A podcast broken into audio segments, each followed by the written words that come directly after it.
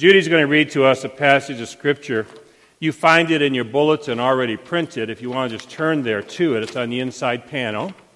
And underneath it, there are some lines that give you the opportunity to make some notes that you may want to write down that come to your thoughts uh, in the next few hours um, and in these next few minutes. And so I want you to hear the scripture Judy's going to read. I ask you to do that with this context. The author of Ephesians is encouraging the church to live into what the church could be, to live into the future that's possible in Christ.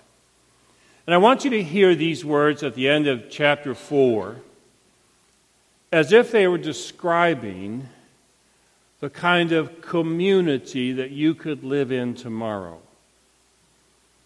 the kind of family that you could live in tomorrow, the kind of country that you could live in tomorrow. It's an invitation for us all. Jude, if you'll share with us from Ephesians 4, beginning at the 25th verse. So then, putting away falsehood, let all of us speak the truth to our neighbors, for we are members of one another. Be angry, but do not sin. Do not let the sun go down on your anger and do not make room for the devil.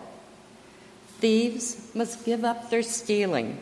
Rather, let them labor and work honestly with their own hands so as to have something to share with the needy. Let no evil talk come out of your mouths, but only what is useful for building up, as there is need, so that your words may give grace to those who hear. And do not grieve the Holy Spirit of God, with which you were marked with a seal with the day of redemption. Put away from you all bitterness and wrath and anger and wrangling and slander, together with all the malice.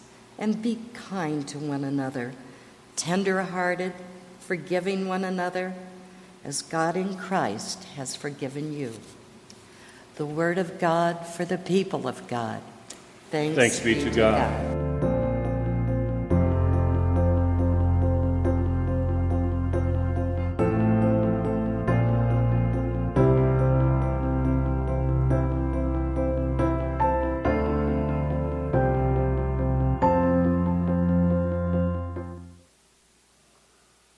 We've called on your name in frustration, in need We've called out your name this week, Lord, to give you thanks for blessing. And we come to you now calling upon your name that you would move through our lives and in this moment collectively and personally. Let the words in my mouth and everything else that might be possible be used as a conduit to your grace and lead us to the message, to the decision point and to the actions of our lives lived faithfully this coming week to your glory in the name of Christ. Amen.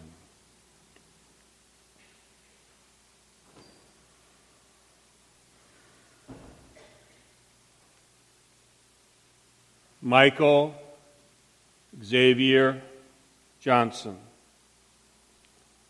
Brent Thompson, Patrick Zamarripa. Michael Krol, Lorne Ahrens, Michael Smith, Alton Sterling, Blane Salamoni, Howie Lake, Philando Castillo, Jeronimo Yanez, Joseph Kauser.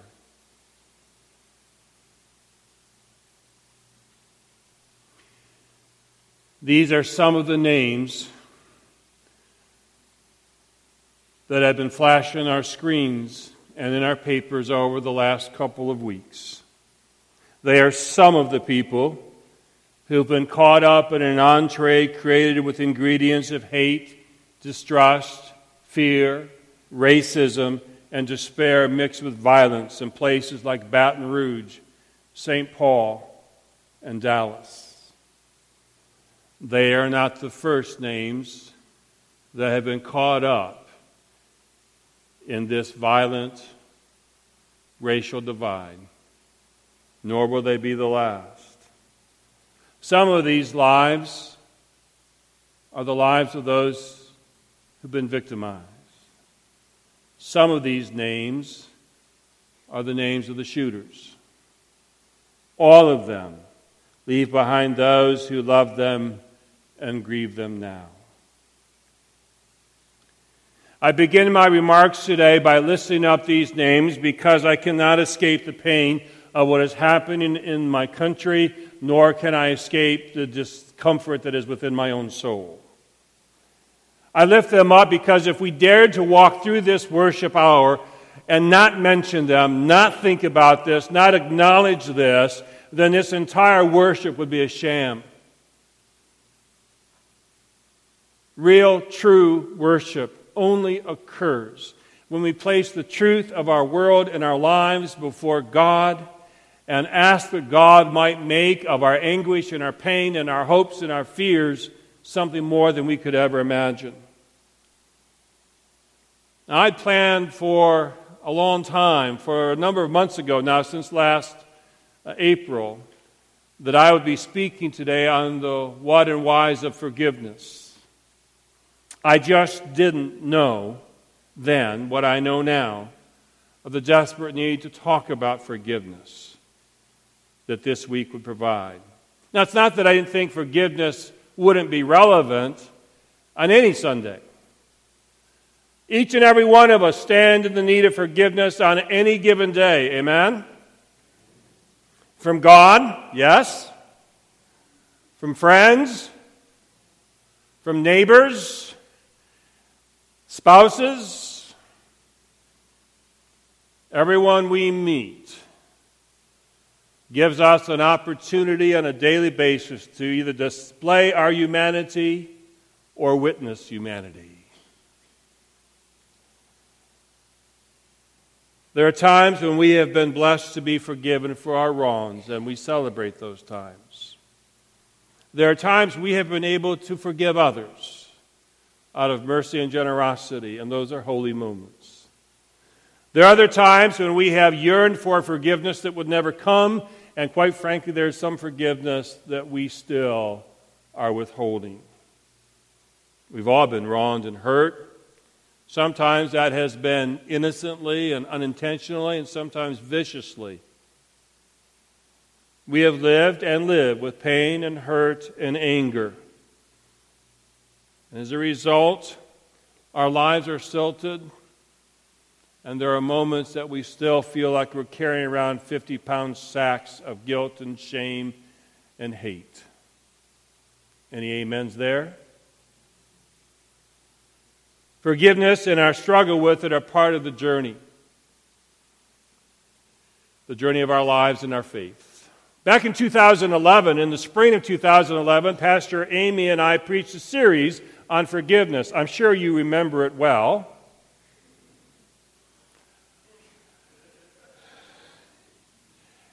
And if you want to revisit the hits of that series, you can go to the church website. In all seriousness, go to the worship page. I've asked Colin, and he has graciously put a link on there. You can go back and check out what we said back in 2011. Some of you still don't have it right yet, you know. In that series, we talked about forgiveness from a number of angles, including how we must experience and share forgiveness in every relationship we have, including the relationships we have with God, with ourselves, and with others. We talked about the need to forgive others. And I want to suggest to you today what is said then is true today that forgiving others begins with our memory. Not the way we often do it, which is, I remember exactly how you screwed me over. That's a memory somehow is always the last to leave us. Amen? We, we have a great way of remembering how you messed me up. But the memory I'm asking us to invoke is the memory of who we are, the memory of our own humanity, the memory of the times that we have messed others over, the memory of the frailty of our lives, the memory how easy it is for us to blame others and want full escape and pardon for ourselves. When we remember that when I deal with the pain of life, I do so today not simply as Rick Dake or fill in your name, but as a child of Jesus Christ, a disciple of the way. Then I have to inevitably understand that in living my life, if I claim that for myself, I must live my life after the way which Christ lived his, which includes this unbelievable depth of forgiveness that God alone gives through Christ. To forgive others means that we refuse to stay victimized by the acts that have hurt us, and we choose never to allow the power of those past acts to continue in our life. To forgive another, I believe, rarely means we forget. Have you, been, have you heard that before? to forgive is to forget. Any of you have trouble with that forgetting part? And I want to suggest to you that I think it's invalid. It may be one thing for Jody to have hurt me. She's right in my line of sight, so she gets to be my pick on today. It may be one thing for Jody to have hurt me and for me to forgive her, to forget about it as if somehow it never happened.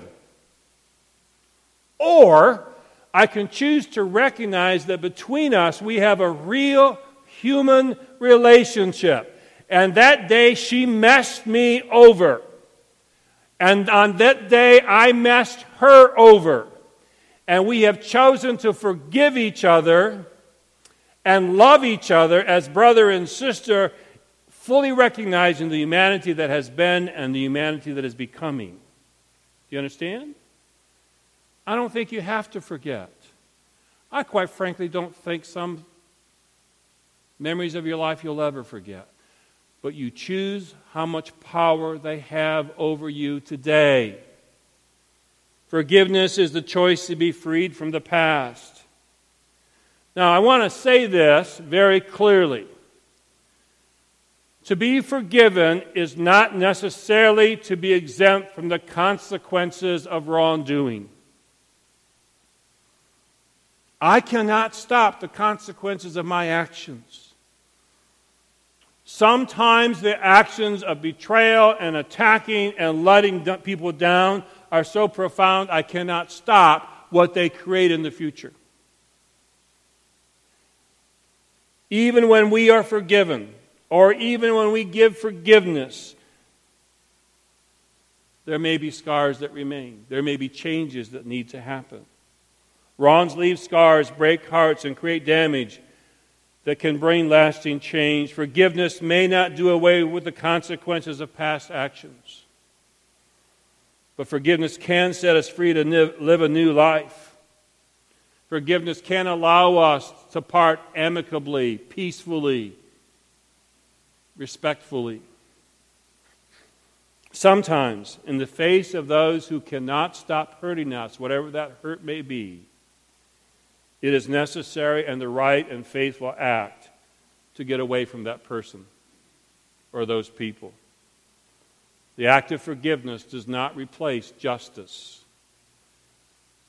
You and I and others do not get a pass on hurting each other in the name of Jesus Christ. Forgiveness means I'm sorry to the extent that I'm finished behaving that way.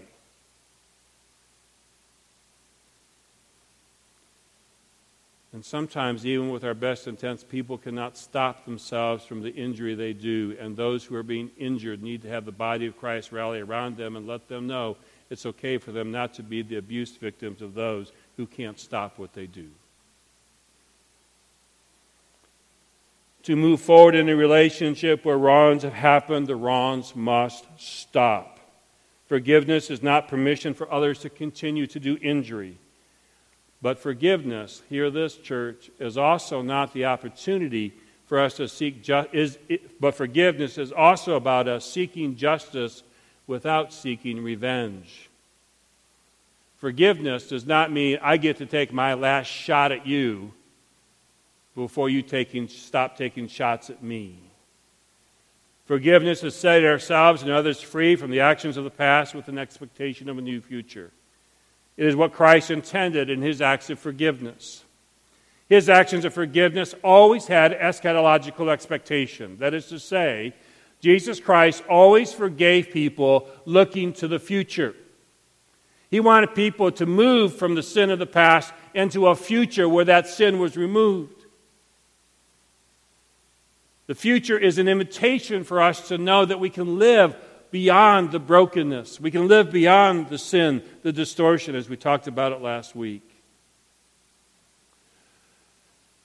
Oh, and also, in case any of you ever run into this, sometimes people think forgiveness comes with strings. You know, George, I'll forgive you as long as you dot, dot, dot. That's not forgiveness, that's manipulation. Forgiveness says, I forgive you. And I'm willing to start over with you fresh, which sets you free to start over fresh without me telling you what to do. Forgiveness is about freedom, not continued punishment or control. We also in that series talked a little bit about the need to forgive ourselves.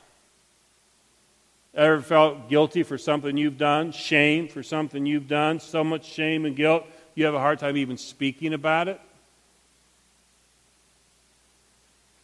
Some of us need to be aware of the wrongs that we commit. We are oblivious to them. We are blindly unaware of the damage we're leaving in our pathway. But I want to suggest most of us have a different story. We carry around so much guilt. Any of you wish you'd have been a better parent? A better spouse, a better fill in the blank? How many of you have carried for too long the blame that is not yours for others in your life because they want to tell you they're, you're the reason that they're screwed up, that they're hurting? I know there's got to be an amen out there somewhere to that. Forgiving ourselves means that we need to lay down those things and surrender them to Christ. We can't change the past, but for God's sake, in the kingdom of heaven, we do not allow the past to dictate the future. Start living as the freed child of God that you are.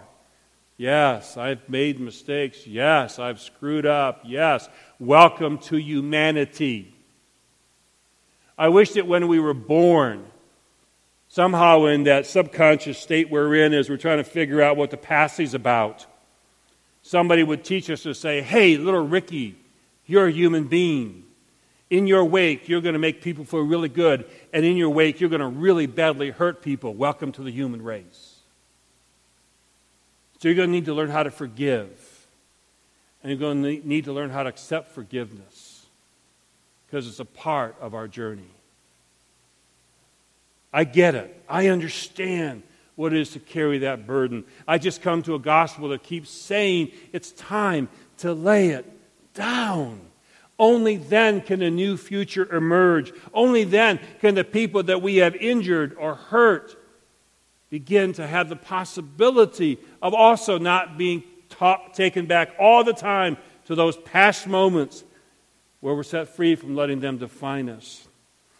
When Jesus caught the woman in adultery, that is to say, when the crowd caught the woman in adultery, and they dragged her with public humiliation through the streets and threw her at the feet of Jesus, ready to stone her, he walks up and he says what he says about throwing the first stone. You remember that? Those without sin cast the first stone, and eventually they all disperse because they recognize no one has the right to throw the stone. Then Jesus looks at the woman and he says, who is left to condemn you? She looks around and says, No one. And he says, What?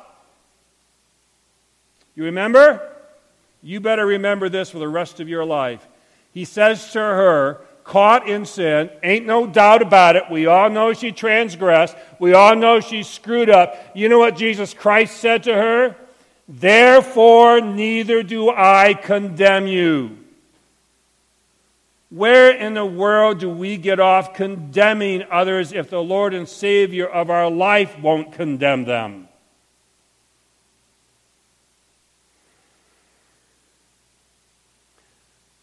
And if we can't condemn others, don't you think it's time we quit condemning ourselves?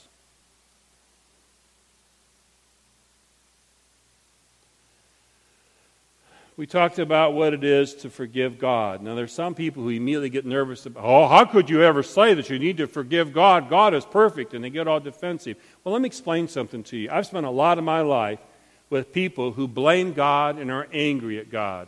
Ever met those people? Ever looked at him in the mirror?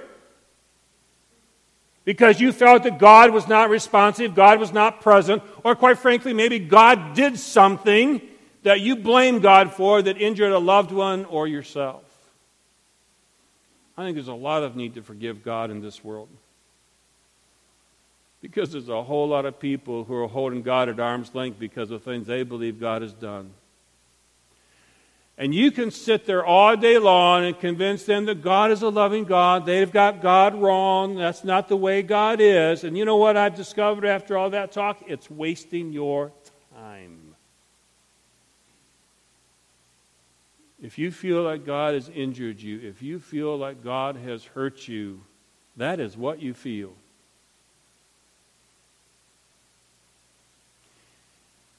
So maybe the first thing you need to do is be in a community of faith that says it's okay to be angry at God. It's okay to question God. It's okay to do that. I hope so. Because I know I've done it in the past. Like in the last, I don't know, half hour.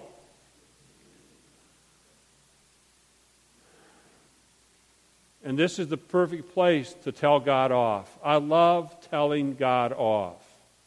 One, it's a little comical when you think about it, right? I mean, really? hey, God! God's going, yeah, it's Rick again.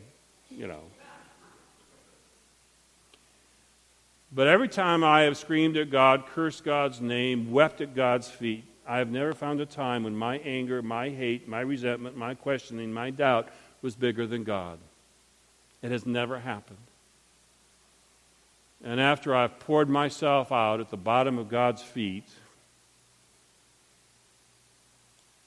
and forgiven God for what I think God did or didn't do, you know who's left there with me? God, and we start over again.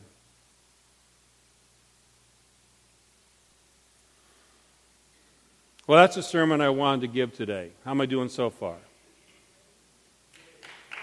Okay. So here's a sermon I'm now going to give. What does my conversation about forgiveness say about our national divide? You want to take forgiveness out for a test drive? Take it out between young black men and policemen in this country. How does it apply there? We begin by owning the truth that we all share. We have fear and distrust of one another. It exists, it's real. Have you ever walked up to a car late at night with the windows rolled up not knowing if on the other side of the glass is a gun or a scared teenager. It's real. Have you ever been pulled over for no other reason than the fact you happen to be black in the wrong neighborhood? It's real. There's legitimate fear and distrust for reasons that are not made up in this country. We need to own them. We need to be honest about them. But we also, at the same time, need to share the fact that that officer walking up to the car on any given night just wants to go home to their family. In most cases. And we need to understand the fact that most of the black men driving around the neighborhoods are just doing the same thing you're doing, driving through the neighborhood.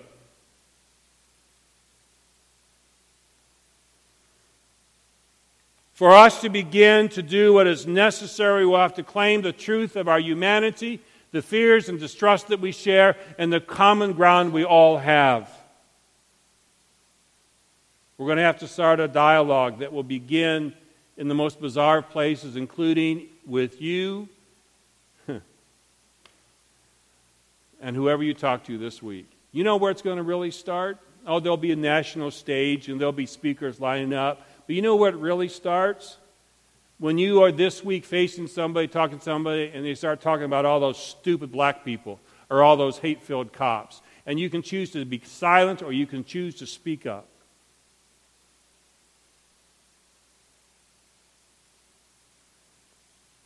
Because if we want to remain part of the silent majority, then we need to recognize we are no less guilty than the bakers working their job outside of Auschwitz. The church and the people of the church are the people who begin to change the conversation in the country. They always have been, and it's time for you and I to stake our claim. And you may think it won't matter in little old Clarkston. You never know what God will use to matter in this world. Just make sure you're on God's side of the conversation, okay? As I was looking at the word forgiveness this week, this came to me. Maybe someone else did it before me. I don't know. I didn't, it came out of my head. I looked at the word forgiveness. You know what I find decided it means? It means forgiving what is necessary. When we are in a state of forgiveness, we are forgiving what is necessary to make God's purpose happen forgiving what is necessary so healing can occur, we will have to confess our culpability and complacency.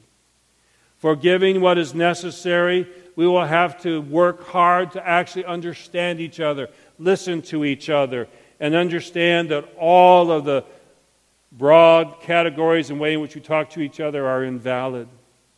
Forgiving what is necessary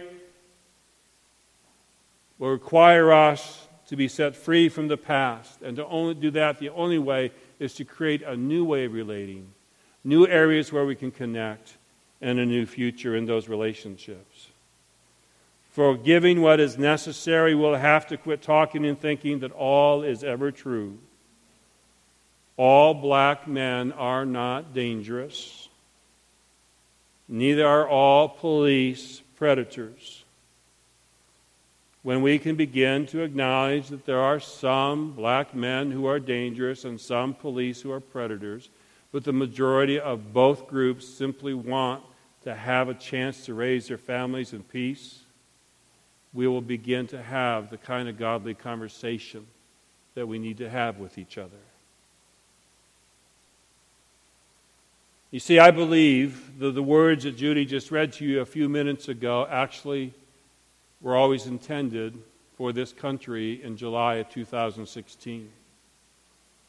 I believe these words of Ephesians 4 are an invitation for us to decide what kind of community and culture we want to live in. I think they may apply to your own household.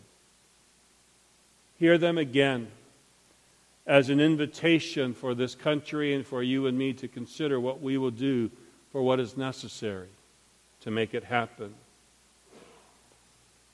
putting away all falsehood. Let us speak truth to our neighbors, for we are members of one another.